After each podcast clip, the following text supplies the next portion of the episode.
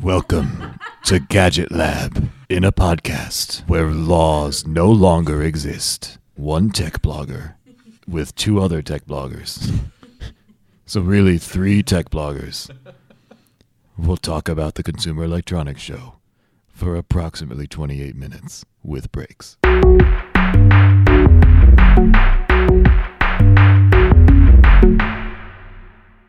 Welcome to Gadget Lab. I'm Lauren Goode, and we are here in Las Vegas for CES.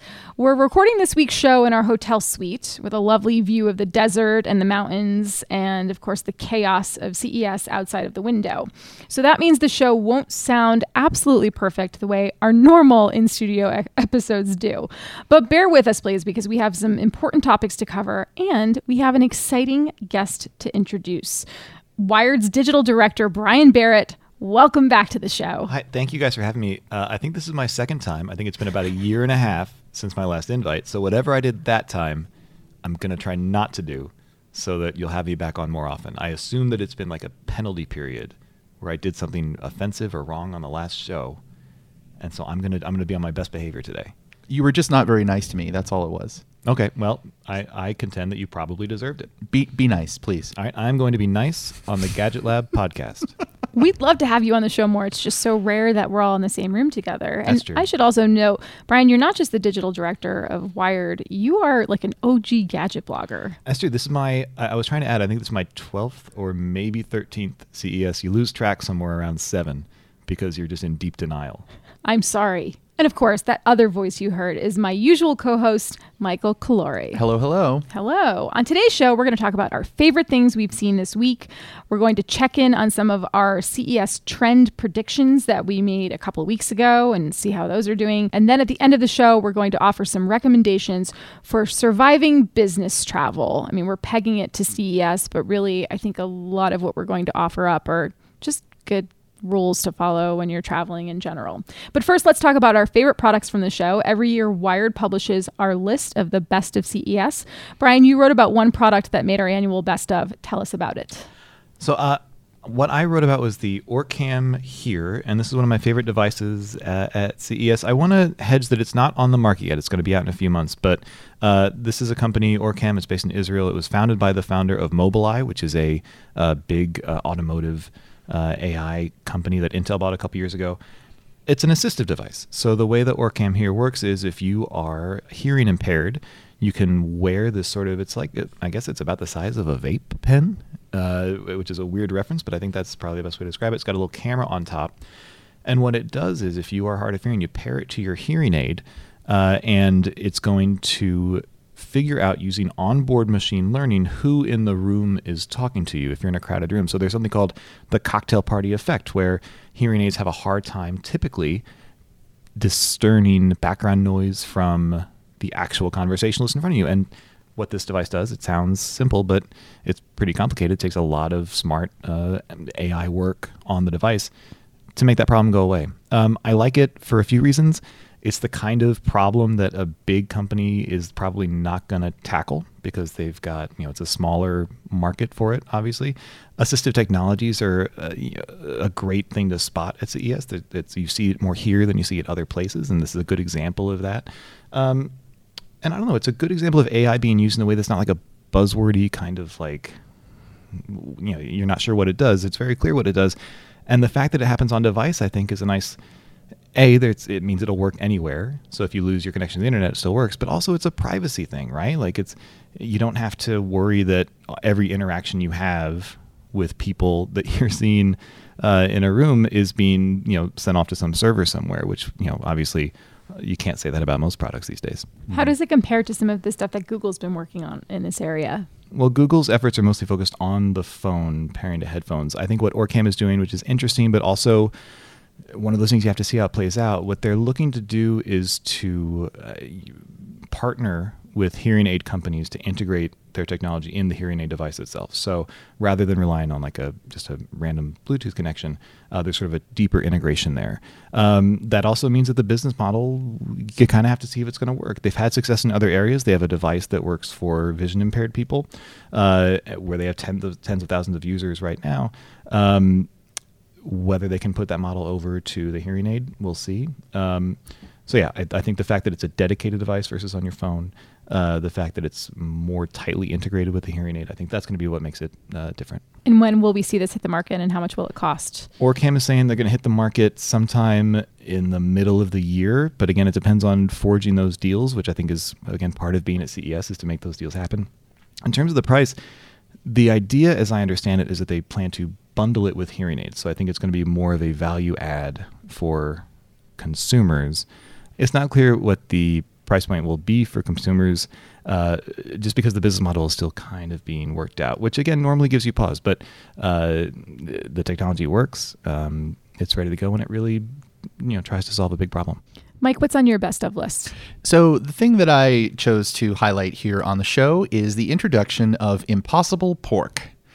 Um, this was kind of a surprise. The folks from Impossible Foods showed up at CES. They have like a tent out in front of the Las Vegas Convention Center, uh, which is where all like the hustle and bustle is for the show. And they were serving, um, starting at 10 a.m. every morning, uh, little pork sliders.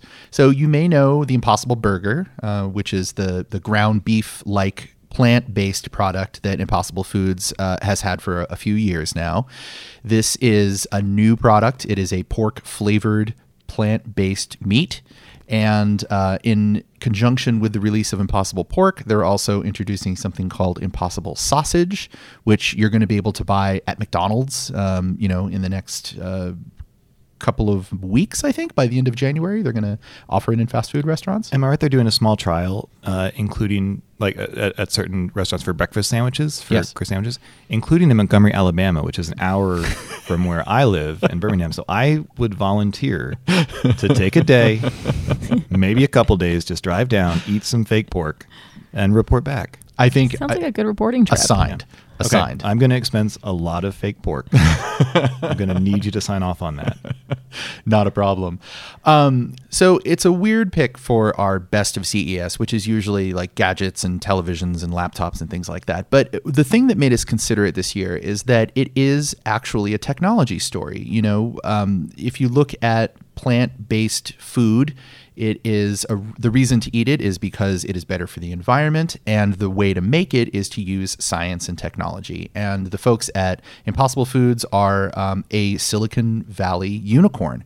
They're valued at somewhere around $2 billion. They're headquartered in Redwood City. They have a giant facility in Oakland. Uh, they are very much within our world. They have Stanford scientists who founded the company.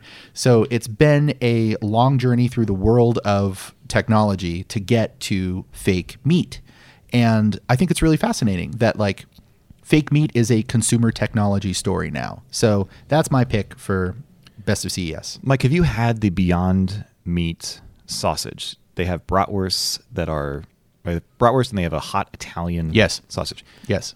Uh, how should we think about Impossible Foods' version of that compared to what's already on the market? Are they doing something different? Is it uh, different shape, different you know, protein behind it? They are. Um, Impossible very recently became gluten free. Uh, before that, they were using um, some sort of uh, glutinous material in the in the protein.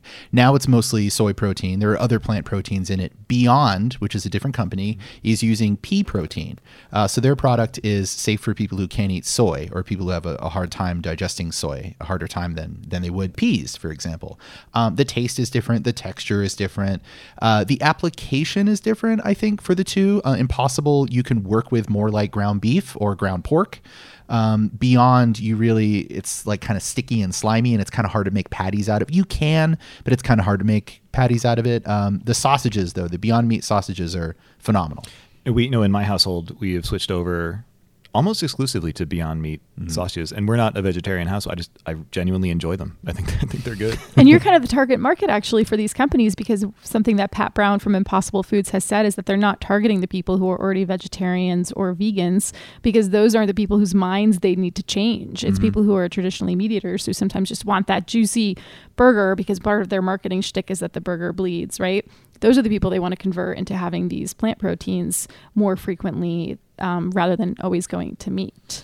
Yeah, and I think the knock that you hear against a lot of these companies is that it's not as it's not a healthier version. But again, I think that's not the point, and they don't claim that it is. And, and I right. think if you assume that, that's that's maybe on you. And I I don't. I, I know that when I eat a Beyond sausage, it's not that much healthier Right. than a non-sausage, but than a real sausage. But it is better for the environment. It's you know, uh, it- it's a little, you know, it's more vegetable based. Yeah. so uh, I think, um, yeah, no, I'm a fan. I'm glad. And I'm glad that there's more competition in this in the space too. Lauren, what is your pick? I have a couple of picks, and they're in the very unsexy laptop category. But hey, laptops are cool. All three of us still have them right in front of us right now as we are recording. And there were a couple of cool ones on the show floor this year. The first one, we actually had, Mike and I got the chance to take a look at it last year a prototype, an early version, the Lenovo ThinkPad Fold X1. This is interesting because it's Lenovo's first folding laptop and it happens to be part of the ThinkPad line, which is the iconic line of laptops, you know, boxy black business laptops with the little red nub in the middle of the keyboard. Uh, Lenovo acquired that brand from IBM 15 years ago and they've continued to make them and now they've made one with a flexible polymer display. So when it's folded, it's folded just like a, a handsome leather folio, as I wrote on wired.com. Just looks like you're carrying around a notebook with a pen. And then when you unfold it, it's a 13.3 inch diagonal display. And it's uh, it's got an accessory keyboard, and the accessory keyboard can either be used as a completely detached keyboard, or um, you can sort of crease the fold, you know, the folding display and rest the tactile keyboard on half of it, so that you're you're using something that's like using a little mini tablet with a with an accessory keyboard. Um, the thing that I'm not sure about yet with this laptop, and we're probably not going to see sort of fully realized for many months, is the software experience. Because when it ships, it's going to be running some version of Windows 10 that has a Lenovo skin over it that creates a duality. So you can switch between modes. But that's not really the ideal solution, I don't think, just based on an early demo that I saw of this. I think what we're going to want to wait for is to see Windows 10X, which is Microsoft's dual screen optimized version of its software that it plans to roll out in the fall when Microsoft itself has their own dual screen devices that they bring to market. And then I think you're going to start to see maybe like m- things like Microsoft Word and other applications working the way they're supposed to. Because really, what good is a fancy folding laptop that starts at $2,500 if the software doesn't run very well on it? I'm struck by how many parallels there are, and obviously there would be, but between what you just said, you could have said 90% of it about the Samsung Galaxy Fold, right? Absolutely. Um, and just interesting how both of the they're they're going to have to tackle it. Uh, the software problem is a really big one because you need developers to actually care about these devices too, right? To really get into it. Yeah, um, you need app developers who are saying, sure, we'll make an optimized version of our apps for these folding screens. Which is a lot of work when you're not sure if anyone actually wants to buy them. Right, 10 people are going to buy them. Yeah. I mean, the Samsung Galaxy Fold was a little different because when it launched right out of the gate last year, it had some physical problems right away. You know, a handful of early reporters and reviewers reported um, the screen was malfunctioning, which was basically one of the worst things that could happen for Samsung's rollout of a folding phone with a new innovative folding display. But then on top of that, you know, Samsung did have to work with Google for several months to make sure that there was a version of Android running on this thing that would let you switch between the closed screen and the fully unfurled screen and then run three apps side by side, which I think is something that no one ever really has asked for on a phone, but yay, you can do it. Um, yeah, I think the software experience really kind of makes or breaks these things. Hey, now, no pun intended were. for breaking folding things. But yeah, uh, th- I would say I I don't know if that's yet officially on our best of list. Mike and I are discussing, but I think that's on my best of list because I found it to be really interesting. But there is a pick that you have that's on the official list, right? Yes, and this one our colleague Julian wrote about. It's the Samsung Chromebook two-in-one notebook. Um, this thing is sexy. It's 10 millimeters thick. It's only 2.3 pounds. It's lighter than MacBook Air. Um, it's aluminum with a 4K AMOLED display. It's going to be powered by Intel's 10th generation Core i5 processor. This is a premium Chromebook, which to a lot of people will sound like an oxymoron because when you think of Chromebooks, you think they're they're cheap, right? They're 250 bucks. They're running Chrome OS. They're totally accessible. They're in a lot of schools because students are, you know, able to get their hands on them. But this one has all the bells and whistles. It has a fingerprint reader, a built-in stylus, a really nice display. That display can rotate 360 degrees. Um, Julian did note, based on his brief experience with it, the keyboard isn't super satisfying and it's a thousand dollars because it's a premium Chromebook. It's not a two hundred and fifty dollar Chromebook, but Samsung and Google seem intent on um, making this really like the Chromebook you want to buy. So that has made our best of list. Well, and this sort of also fills the gap that was left when Google stopped making the Pixelbook. Like, because there was a premium Chromebook, it was the Pixelbook, and it was too expensive, and it was good, but no one really bought it for all the various reasons. But uh, I guess I'm glad someone else is stepping into this space to to try to make it work because I think the operating system is mature enough now. Uh, you know, the partnership with Intel is good because they it's the first Project Athena Chromebook, which is Intel's uh, effort to make laptops that have long battery life. Uh, and some other things, mostly battery life. But yeah, no, it's it's I don't know. I, I also like this. I think it's a nice to give people options. Uh, if you want a Chromebook, you can actually get one that that you're not going to hate after six months. Yeah, a very nice screen goes a very long way on any laptop, and that's the problem with the cheap Chromebooks is that they usually do not have very good screens. This one has an amazing screen. So you get what you pay for with a Chromebook, for sure. I personally look forward to seeing what Apple has to say, perhaps in a subtle or passive aggressive manner, about how iPad is still much, much better than this. That does not sound like the Apple we all know. I feel like there's Not some there's some besmirchment going on on this podcast. Okay, to read about all of these picks, you can read Brian Barrett on Wired.com on the Orcam. He's waving right now. You can read Julian Chokkattu on the new Samsung Chromebook. And you can read Lauren Strampy's post on Impossible Foods pork. And all of our coverage from this week is on Wired.com. We're going to take a quick break. And when we come back, we'll check in on some of the biggest trends we're seeing here on the show floor.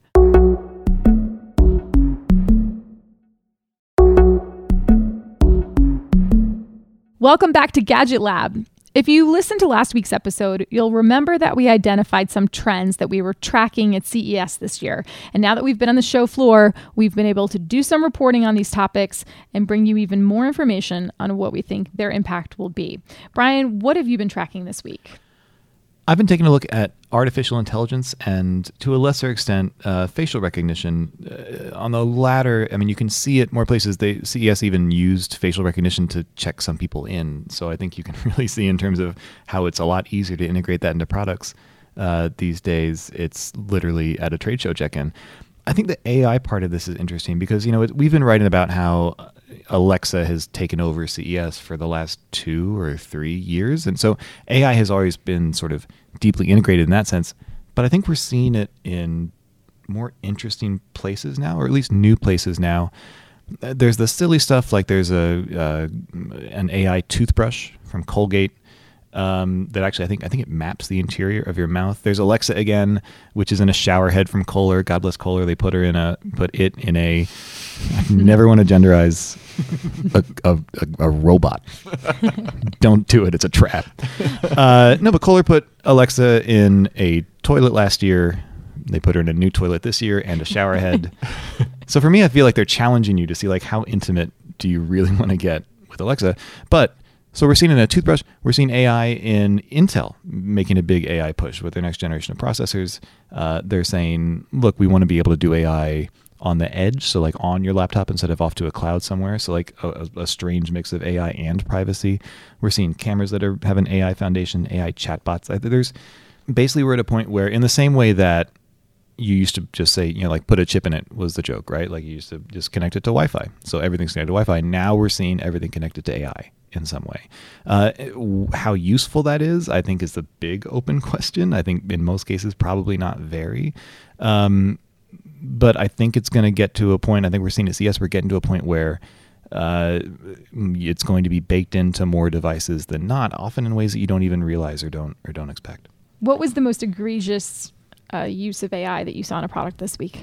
I mean, I don't want to harp on the toothbrush. That is that is a bit much, and I know it's a little bit intentionally wink, wink, but also it's not. It's this is a product that's for sale. Uh, I think the other sort of AI uses, I you know, I think the AI uses that took me a little more by surprise. I enjoyed there was a, a, a sort of a robot that a company from France built that you can sort of test out your AI robotics on. It's like a it's like a test kit for for uh, artificial intelligence. Um, oh, pardon the interruption. I know exactly which robot you're talking about. Oh, yeah. And it was called Reachy. Reachy. It's a Reachy. It's Reachy. it's an ambidextrous robot with two hands that Yep. work quite well, and it's called Reachy. It's called Reachy. What could go wrong? Yeah.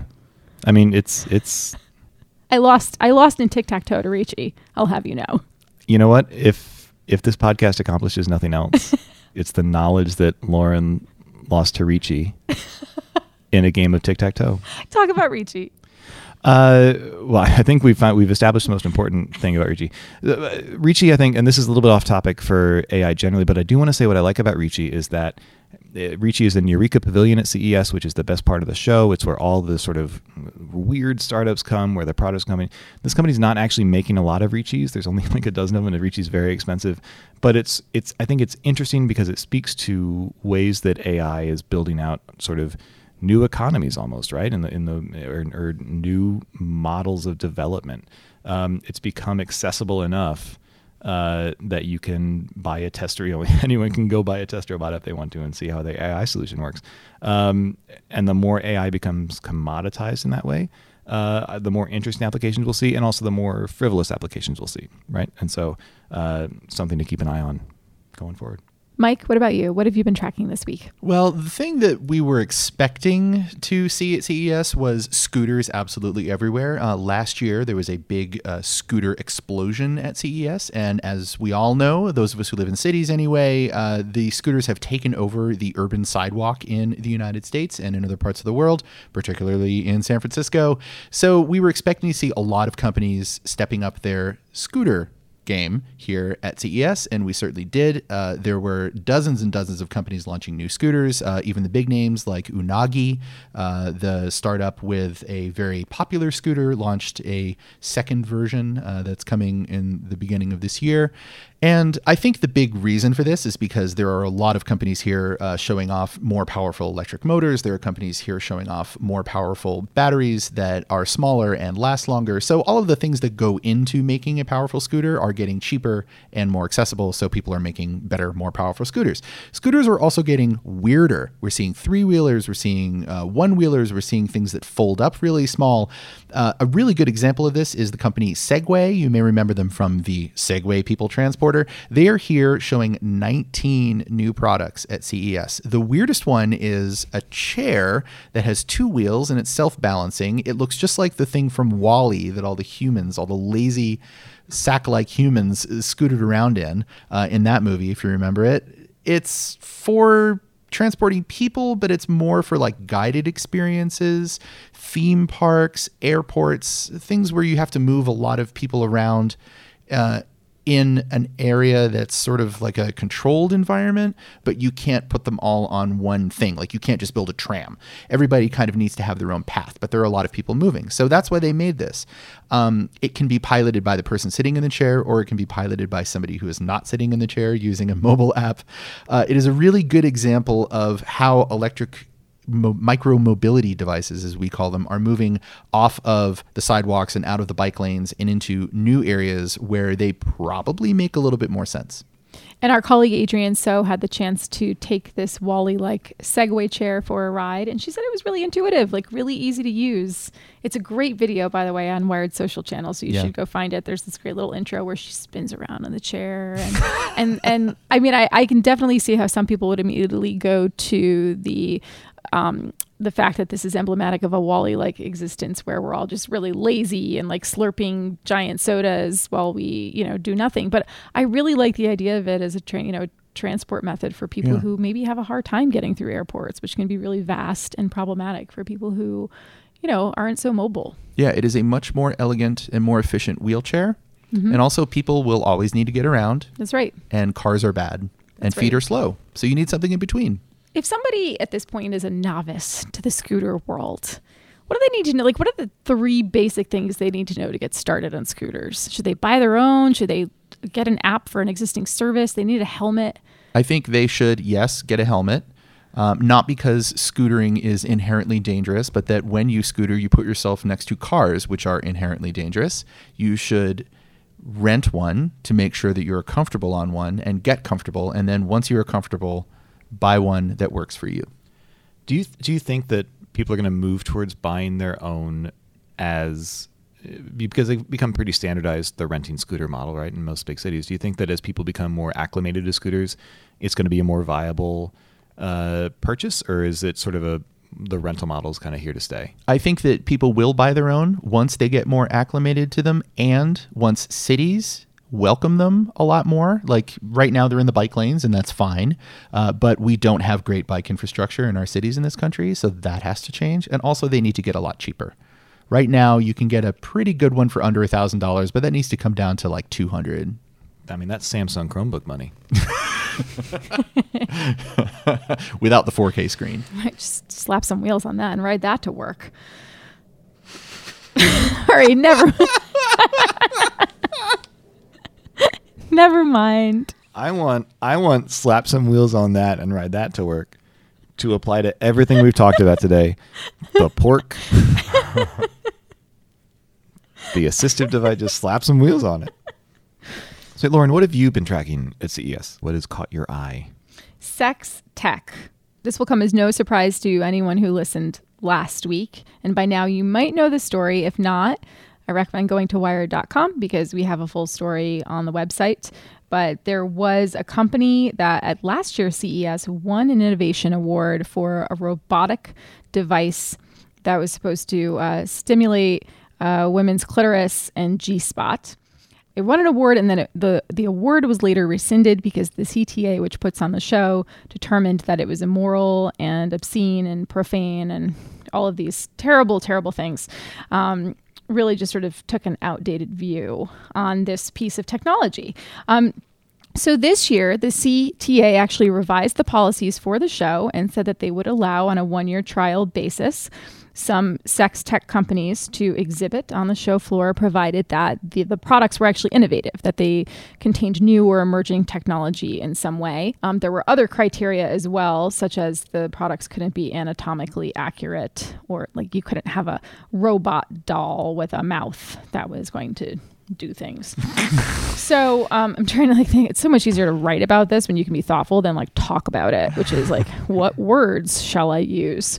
So yeah, I spent some time with the founder of the company that caused the drama last year, Lora DiCarlo. It's an eponymous brand, and we went through a little tour of CES. She actually, her team picked me up in a glass bus, like a glass box truck and um, they had a little living room set up inside and we took a ride around the strip. And then uh, i was able to see the new products that they're showing off this year. They won another innovation award this year. It was not rescinded. And then laura and i took a spin through um, the sands hall which included some of the other health you know sexual health and wellness products. We talked to a company called crave uh, at another event, I talked to a company called Satisfyer.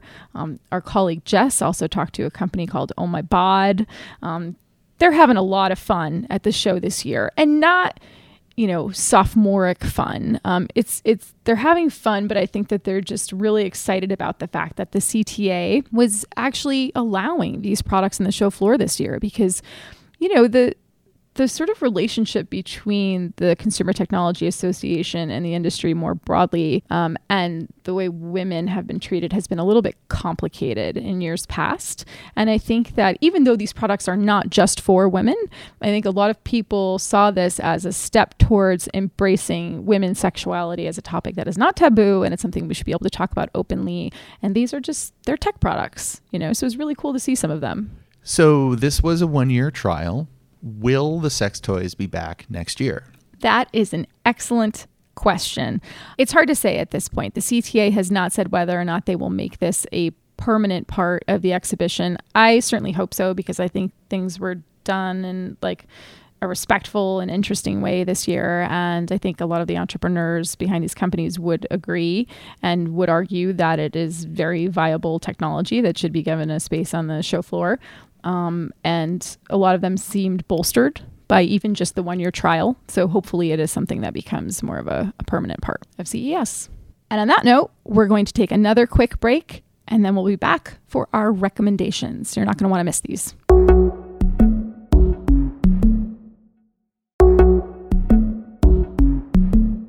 Brian, since you're our special guest, Why don't you give us your recommendation for business travelers first? I will. And this is a recommendation also for your daily life, but especially when you're traveling, especially somewhere uh, as uh, hot and uh, dehydrating as Las Vegas. Nuun tablets.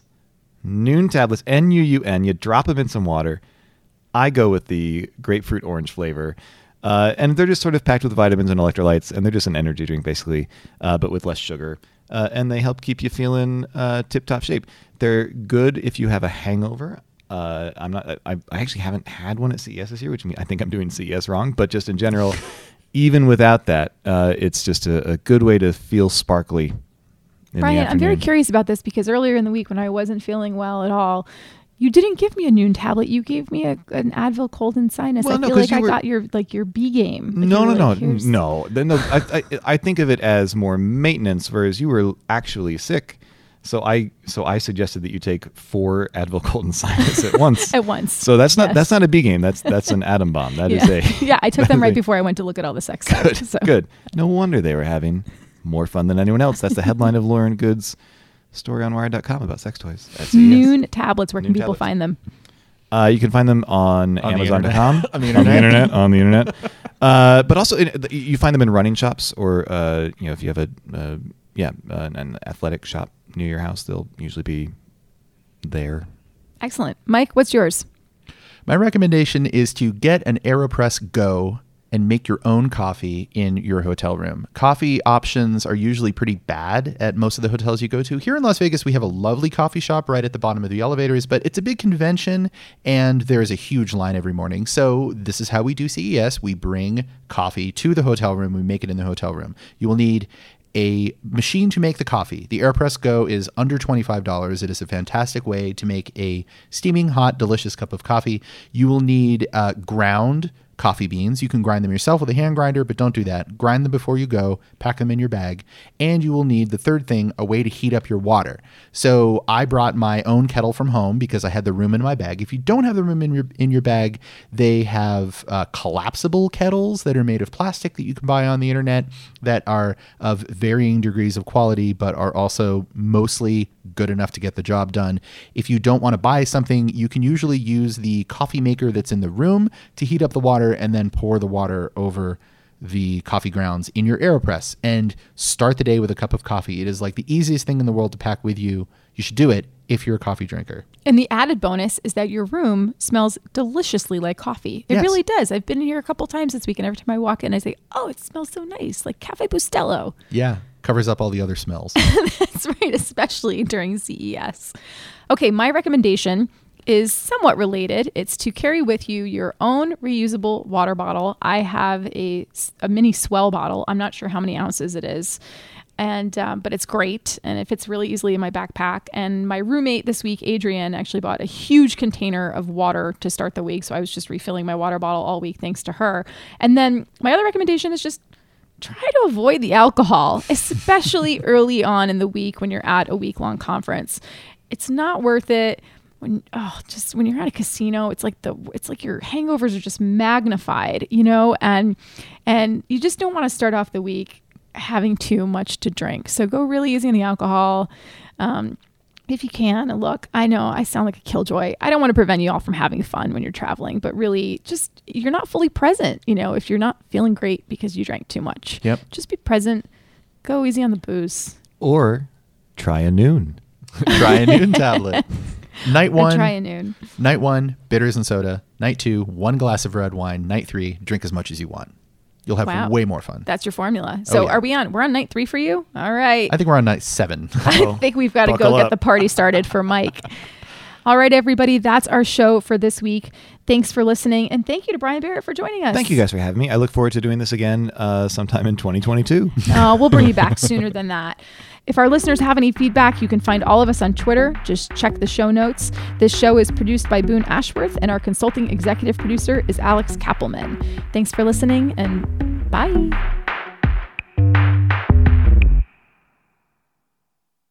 this is all staying in. This is why I wasn't invited back for a year and a half. Hi, everyone. Michael from Gadget Lab here. I want to tell you about our friends over at the Big Take podcast from Bloomberg News. Each weekday, they bring you one important story from their global newsroom, like how AI will upend your life, or why China's targeting the US dollar, and maybe how Joe Biden plans to take on Donald Trump. Oh boy. Check out The Big Take, a daily podcast from Bloomberg, wherever you listen.